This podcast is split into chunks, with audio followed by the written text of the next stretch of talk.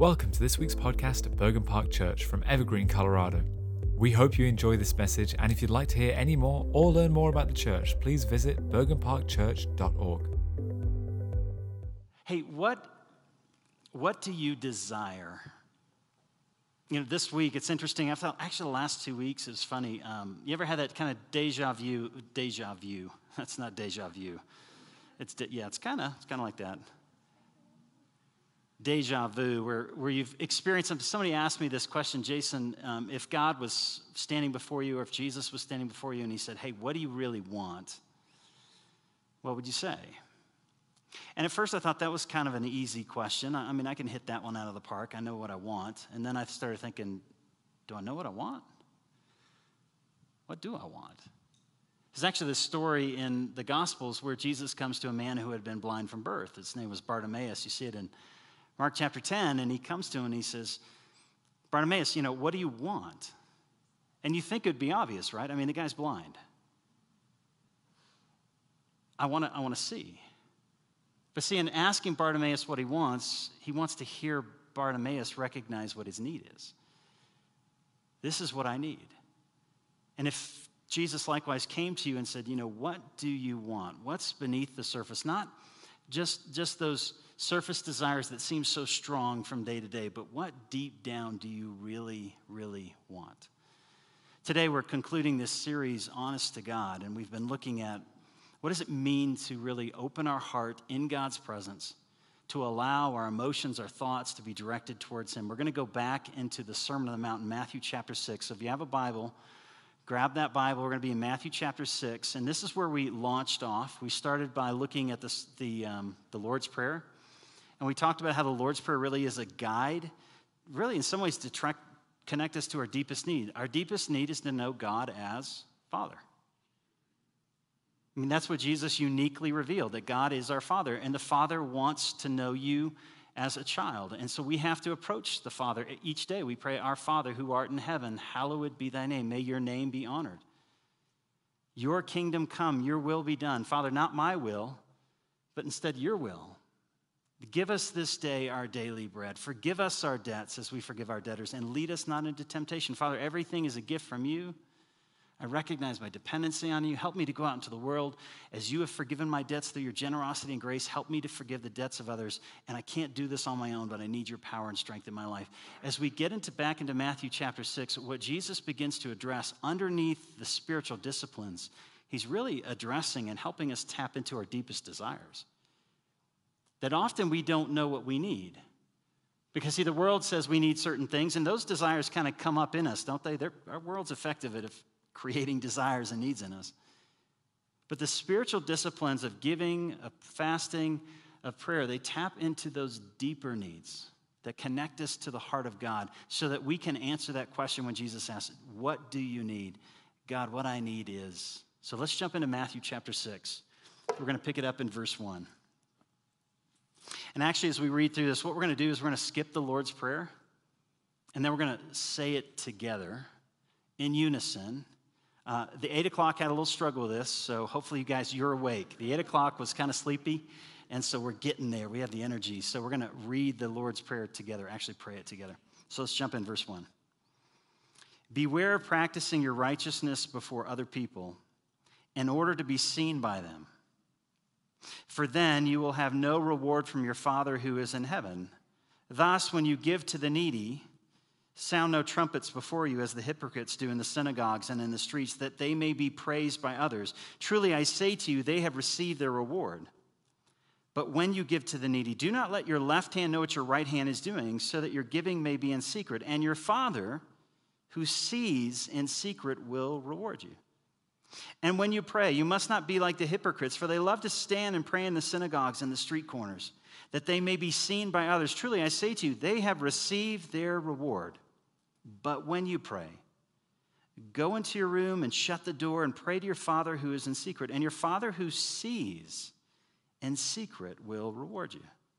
And when you pray, don't heap up empty phrases like the Gentiles do, for they think they'll be heard for their many words. Do not be like them. Your Father knows what you need before you ask. And then jump down in verse 14. For if you forgive others their trespasses, your heavenly Father will also forgive you. But if you do not forgive others their trespasses, neither will your Father forgive your trespasses. And so when you fast, when you fast, don't look gloomy like the hypocrites, for they disfigure their faces that their fasting may be seen by others. Truly, I say to you, they have received their reward. But when you fast, Anoint your head and wash your face that your fasting may not be seen by others, but your Father who sees in secret, your Father who sees in secret will reward you. Verse 9.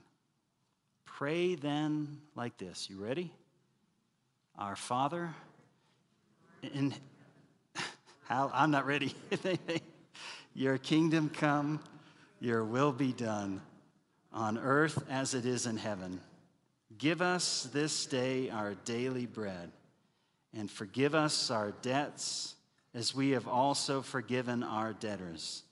And lead us not into temptation, but deliver us from evil. This is the word of the Lord. So, what is your deepest need? And how might the spiritual disciplines actually help us tap into what we most want? Know, as I said before, you know, the desires of the world, they're constantly flooding our senses. From advertisers to just living in life, your flesh speaks out, your, the lust of your eyes, the lust of life, the lust of pride, all of it speaks out, and it generates strong desires in us. But what do we truly want from God? The spiritual disciplines, in many ways, help us to sort through our desires. Because we all have needs, needs that are immediate, needs that feel like they have to be met. But see, underneath those needs are deeper needs, deeper realities that God's created us with. And in a sense, God can only satisfy. And the spiritual disciplines are intended to take us to a place in which we tap into our deepest need. And in some ways, we're able to sort through the desires that we have. Because I don't know if you noticed this as we read this passage, Jesus assumes we're going to do three things he assumes we're going to give, but did you notice who we're supposed to give to? supposed to give to the needy. Often we think of giving to the church, which is a good practice, and yet, Dale at Echo, we're supposed to give to the needy. We're supposed to give to the community. We're supposed to give back. Jesus expects us to give. Jesus says, when you pray. Not if you pray or sometimes when you pray, but when you pray. And then finally, the one we're going to focus on today is in verses 16 through 18. Do you notice the phrase, when you fast? When is the last time you fasted? Now, we probably know when we pray, and we probably know when we've given, but in the Western church, we are not very good at fasting. Now, there's many traditions in the Western church. Some are very good at fasting, but the Western evangelical church often is not very good when it comes to fasting. And I think we could spend a lot of time thinking about why. But Jesus assumes that fasting should be a part of our regular discipline before God. And in part, what you see in this text is Jesus is tapping into a number of needs. He describes, in some ways, two types of people. Now, it, what's interesting about these two types of people is they both want the same thing. What do they want? They want to be seen. Did you notice that? Now, some people wanted to be seen by God, but a lot of them wanted to be seen by others. Some wanted to be rewarded. They wanted to be rewarded by God or they wanted to be rewarded by others. Others wanted security. They wanted security from others or they wanted security from God. That Jesus taps into these three needs. We want to be seen, we want to be significant, we want to be secure. I mean, is there anybody here who doesn't want to be seen, known? Anyone that doesn't want to be significant? Doesn't want to be secure. The challenge is the world tells us there are ways to get those needs met.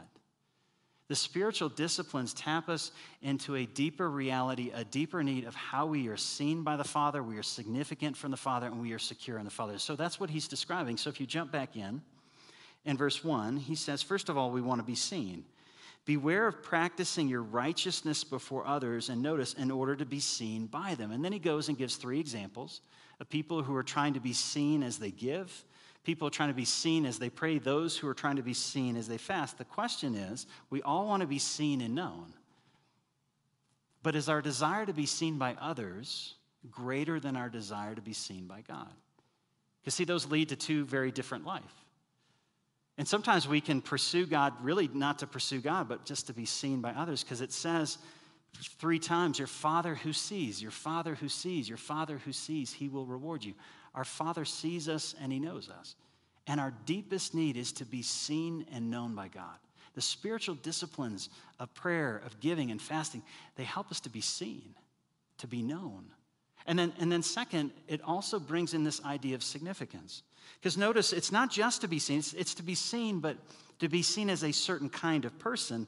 If you look in verse 5, and when you pray, you must not be like the hypocrites. Because, see, they love to stand, they love to pray in the synagogues, the street corners, to be seen by others. And truly, he says, they've received their reward. Their reward is to be significant in the eyes of others. So the question is all of us want to feel significant. Do we want to feel significant in the eyes of others, or do we want to feel significant in the eyes of our Father? And see, those two desires, they lead us in very different directions. And some of us may not even realize that's something that God offers us. He wants to see us, He wants us to feel significant, to be loved, to be cherished, to know that His Spirit dwells in us, that we are a chosen and treasured possession. Jesus is saying, all of us want to be seen, we want to be significant, and finally, we want to be secure. And the question is, how are we going to pursue that security? He says in verse 7 and when you pray, don't heap up empty phrases like the Gentiles do. They think they're going to be heard. See, they think they're going to get what they want through many words, which means they have the secret phrase. They've got the passwords, they've got the techniques. Our culture loves to give us six ways to be successful, four ways to improve your marriage. We love techniques, we love guidelines. These are ways that we try to, to communicate to the world that we're significant. But notice in verse 8, he says, Your father, don't be like them. Why? Because your father already knows what you need, which means he wants to meet that need. The question is are we willing to open ourselves up to the Father, to be seen, to know that our significance comes from Him, and to know that our security is in Him? The spiritual disciplines, they tap us into our deepest desires. That as we go through life, there's so many desires that are strong. And I think that's the challenge. That often our deepest desires are not necessarily our strongest desires If you notice that? Did you wake up this morning wanting to be seen by the Father, to be significant for the No, probably not. You woke up wanting coffee. Caffeine is a powerful desire. And see, God has created us with good needs. He's desired, He's created us for relationships. He's created us for passion, for significance, all of these good things. God's given us all good needs, but see, what happens is we try to fulfill those needs in ways that God has not designed them for. We try to use the things that God's given us to gain significance, to be seen, to be known, to be secure. Instead of seeking Him and knowing Him and allowing Him to know our heart, instead we just kind of go out in the world and our strong desires take over. Strong desires like lust. Lust is strong. And yet the reality for sexual pleasure is good.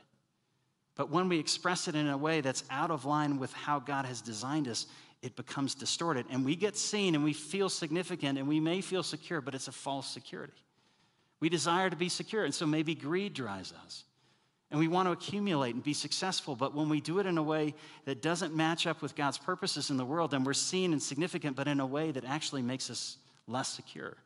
And so the spiritual disciplines, and especially the discipline of fasting, is to open up to our deepest need and allow God to come in and meet that need. So I want to spend a little bit of time looking at this last discipline of fasting and how fasting relates to prayer and to our needs. Now, what is fasting? He talks about it, remember in verse 16, when you fast. And so I came across this definition, and honestly, I cannot find who said it first. It's quoted uh, in many books and, and online, but I couldn't find. So, anyways, if you said it first, I'm sorry. Here it is. Here's your quote.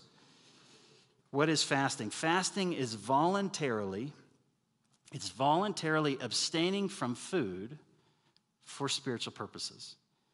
Now, it's important. It's voluntarily. So if you happen to miss a meal yesterday, you didn't fast. All right? So don't go fasted.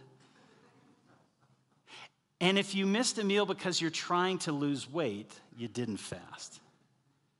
Fasting is fasting from food, it's intentional for spiritual purposes. So it's making a plan. Okay, I'm going to miss a meal on Sunday afternoon, and during the time I'd normally eat, I'm going to focus my attention on the Lord. I'm going to focus my, my mind, my thoughts, my emotions on the Lord. It's intentional, it's not accidental, and it's skipping food. Do you notice the role that food plays in the Bible?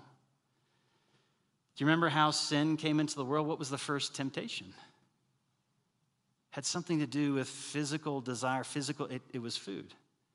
When Jesus was tempted 40 days, remember? What was the first temptation? I'm sure you guys all know the first. You've got them ranked in your mind, right? And you're like, yeah, it's, it's well, it's the only one about food, right? Turn these stones into bread. See, food taps us into the reality that we are creaturely and we're dependent. And see, fasting, when you take away the normal desire for food and you put your body in a place of dependency, it's uncomfortable, it's painful, and it reminds you of your own weakness. And so the purpose of fasting is take us to a place of humility before God, intentional humility, so that we can transfer, uh, focus not on our physical needs, but on our spiritual needs. And Jesus assumes, here's the first point, that we will fast. And so let me ask, when do you fast?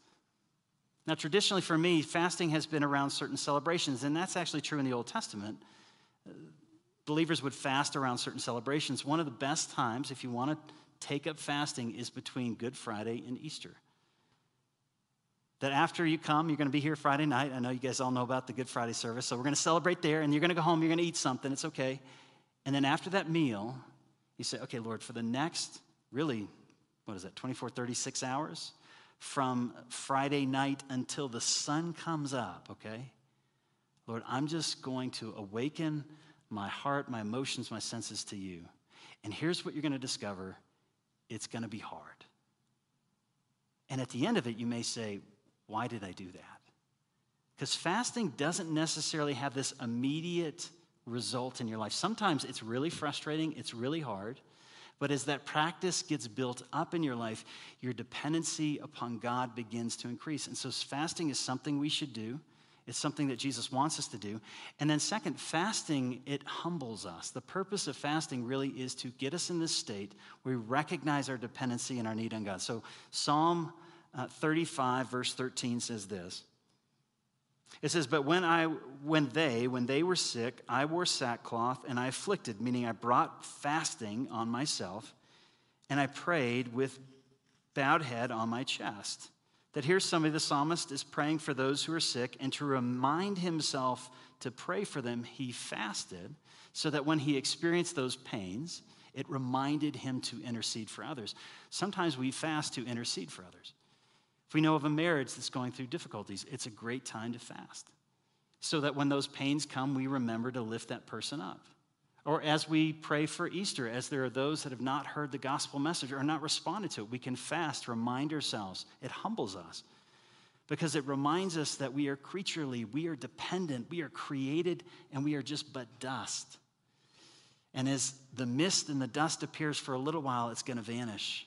And we are dependent upon God. So it humbles us, it reminds us that we are, we are just dust and we are dependent upon the Father. And see, that opens us to the reality that God, as I need food, I need you. And the challenge is we have so much pride that we don't think we need Him. Why? Because our strong desires are satisfying us, and we suppress our deeper desires. Those stronger desires, we have success, we have money, we have significance in the world, we have enough that we can, in some ways, medicate our deeper desires. And when we fast, what it's doing is it's taking this place of weakness and humility, and it's painful. And here's what you'll find when you fast the weirdest desires will start coming to your mind.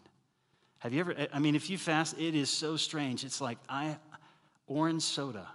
I want orange soda. I have not had orange soda in years, and whatever reason, I'm fasting, and that's what I want. That's all I can think about. And you know what sometimes starts to happen? Frustrations start to come up. Things you haven't thought of, people you haven't thought about. And what that is, is it's all the junk, you know, all the stuff in your life that's starting to surface because as your weakness becomes apparent to you, you start, you start to find that, you know, you're unstable. There's brokenness, there's sadness, there's sin, there's anger, there's bitterness.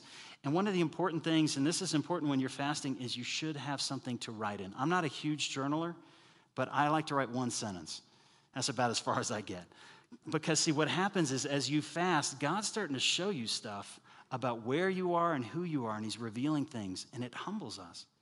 And it really humbles us of our pride that we don't think we need Him. And that's what life does the brokenness of life, the suffering of life, it reminds us of the depths of our need for God. And so, James said it this way in James chapter 4. He said, But God gives us more grace. Now, who does God give grace to? And he quotes from the psalm and he says, Therefore, God opposes the proud, but he gives grace to the humble. God's heart is near to the humble, and he loves to pour out his lavish grace on those who recognize that they need him. And so he says in verse 10 Humble yourselves before the Lord, and he will exalt you. Who does God see? Remember that? When you pray, don't do it to be seen, don't fast to be seen. But see, God sees the humble, He knows the humble, and He is quick to draw near. That's why at the beginning of the Sermon on the Mount, as we started in this series, it says, Blessed are the poor in spirit. Why are the poor in spirit blessed? Because they know their need for God, and they have God. And then it says, Blessed are those who mourn. That doesn't seem right. When you're mourning, you're grieving something that's good that's gone. Blessed are those who are meek. I mean, do we value the meek today? The meek are going to inherit the earth? No, the powerful, buddy. Those that, that gain an army, a following, that's who's going to inherit the earth. Blessed are those who hunger and thirst for righteousness. Blessed are the peacemakers. Blessed are those that look out at our community and say, Why can't we just get along? Blessed are the pure in heart. Blessed are those who have a pure desire to see things made right. See, you know what all those things have in common? Something's missing. Do you notice that? Blessed are the poor, blessed are the, blessed are the peacemakers. They want to see peace. Blessed are the pure in heart. Something's missing. And, and what makes them humble is they recognize that they have a need. And they recognize that God can meet that need. When we fast, we humble ourselves before God. And what that does is it starts to break down our pride and it opens us up to recognize the depths of the Father's love, His presence, and our desire for Him. Fasting is something we should do, but it's something that humbles us. And then, secondly, it's something that we're supposed to use to focus our attention on the Lord. Remember that definition. It's intentional for spiritual purposes. So when we fast, the goal is we've got to get into His Word and focus our attention on the Father so that when the pains of your body show up, what are you supposed to do? It's a reminder Lord, I need you. Lord, I need you. As I feel my body broke, breaking down, as I feel the frustration, the desire, as I want coffee, as I want food, as I want a cheeseburger, as I want whatever, Lord, I want you more. My body, it thirsts for you. My body longs for you. Father, I'm in a dry and weary land. And that physical feeling is supposed to be translated into a spiritual reality that as my body is yearning, God, my spirit so much more hungers and desires you. And that's the language of the Psalms. Throughout the Psalms, the psalmist really has this almost sexual language of desire and passion and commitment to God. And it comes out of this deep longing, just like we long for food. I mean, don't we talk about food that way? It's like it's just food, buddy. It's but we have this passion, this commitment, this hunger. And when we fast, it's to remind us that that same passion is supposed to be directed towards the Father. And so he says in verse 16, when you fast, don't look gloomy like the hypocrites. They disfigure their faces, they want the attention of others. But truly, I say to you, they have received their reward. And then in verse 17, but when you fast, anoint your head, wash your face that your fasting may be not seen by others, but by your Father who's in secret. And your Father who is in secret, he will reward you. And what's the reward? The reward is what you seek it's Him, it's His presence, it's His power. So let me ask are you in a place in your walk with God in which you feel stuck? It's stale. Prayer, somebody's crying. I can hear that. You guys hear that? Anyways. ADD. It's stale. You're not moving forward, you're not moving back, you don't hear his presence. You hear other people talk about God's love and God's nearness. You're like, ah, oh, I don't know what that is.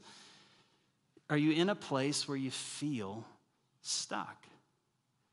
Fasting opens us up to focus on the Lord and recognize the depths of our need for Him. It's interesting, actually, in Luke chapter 2, there's a woman named Anna. Anna was a prophetess, meaning she got revelation from God in terms of who God is and what God was going to do. And it says, and it's in, go back and read this in Luke chapter 2. It's an interesting, what Luke tells us about Anna is that she was older. She was a virgin until she got married. She got married very late in life, and only seven years of marriage, and her husband died. And so, in terms of the world, she's not very significant, right? She's not seen. She's not secure. She doesn't have a husband. And in first century culture, that was kind of your bread. That's how you lived. And so, she's not significant. She's not seen. She's not secure. But it says that every day she was at the temple praying and fasting. So, you could imagine this older woman. She's probably that person you've seen from time to time, always blessing people, praying for people. And you're like, she's crazy. And she's at the temple and she's seeking the Lord. And what happens is because she's fasting, she's more in tune to what God's doing in the world. So here comes this young couple, Mary, Joseph. Now, they're just Mary and Joseph back then. We know them as Mary and Joseph, but Mary and Joseph is a very common names. And they show up at the temple. They've got this infant.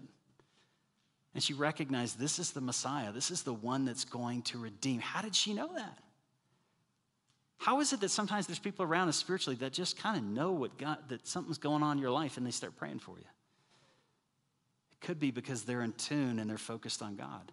Fasting takes us to a place where we are focused on the Father and we begin to realize God's at work around us.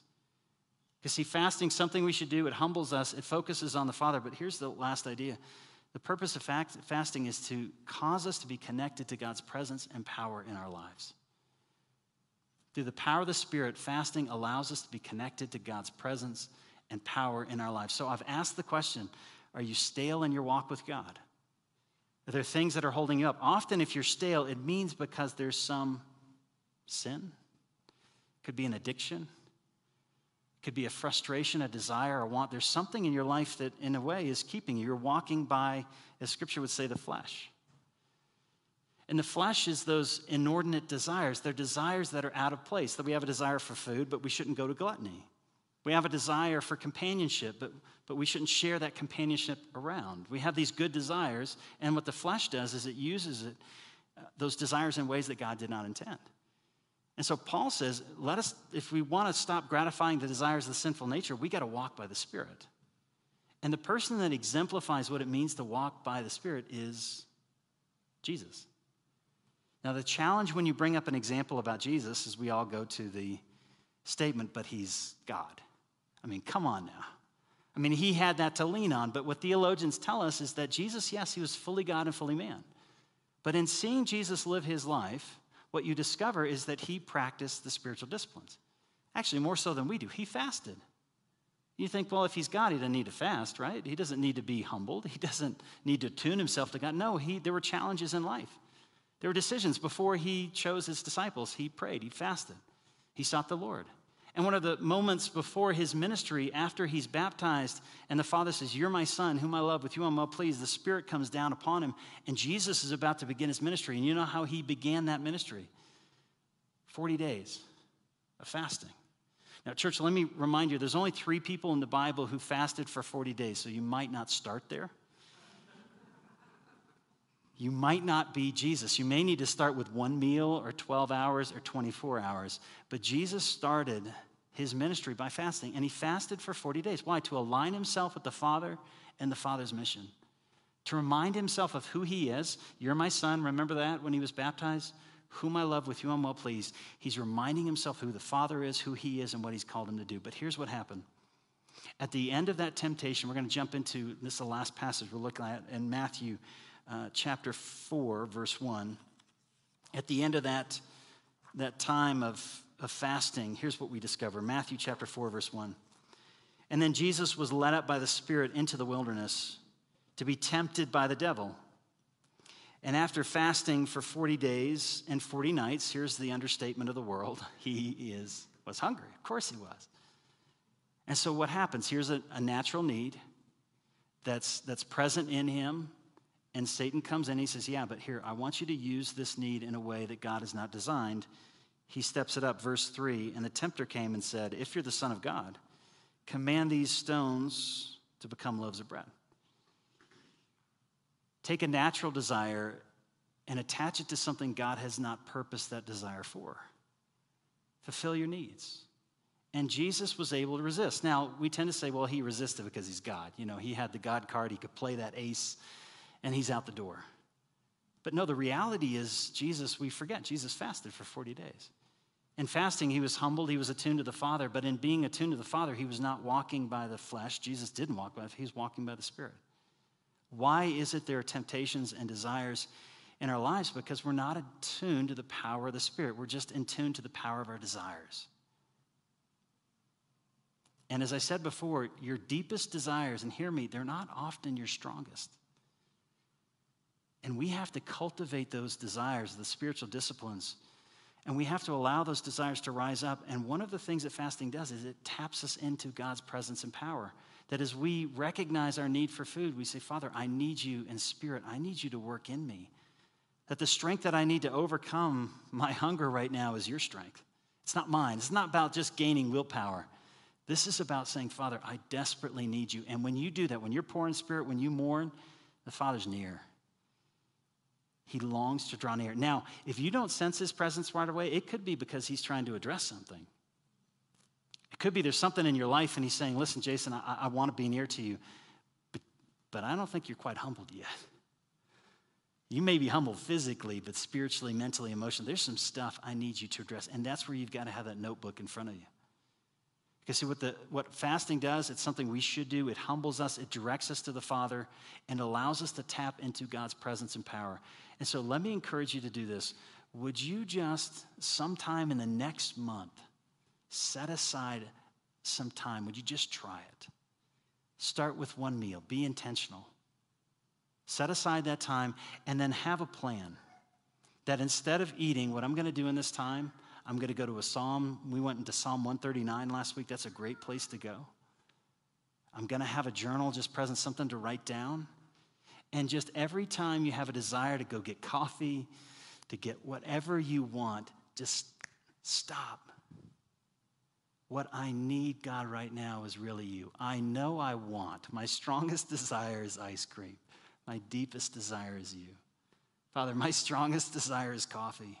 My deepest desire is you. Give me the strength. Remember, as we pray in the Lord's Prayer, we cannot overcome evil on ourselves. Instead, Father, we deliver us from the evil one. Father, I need you in my life. Fasting is a discipline that opens us up to God's power and presence. Church, that's what we need today.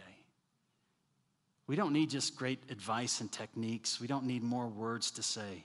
We need the presence of God. And I think in some ways, what the church doesn't recognize it, it needs is, is God. We think we just need help. No, we need Him. And fasting takes us to a place. And so I'd encourage you, you know, I'd encourage you to join us the last Tuesday of the month. We have a prayer time in this room.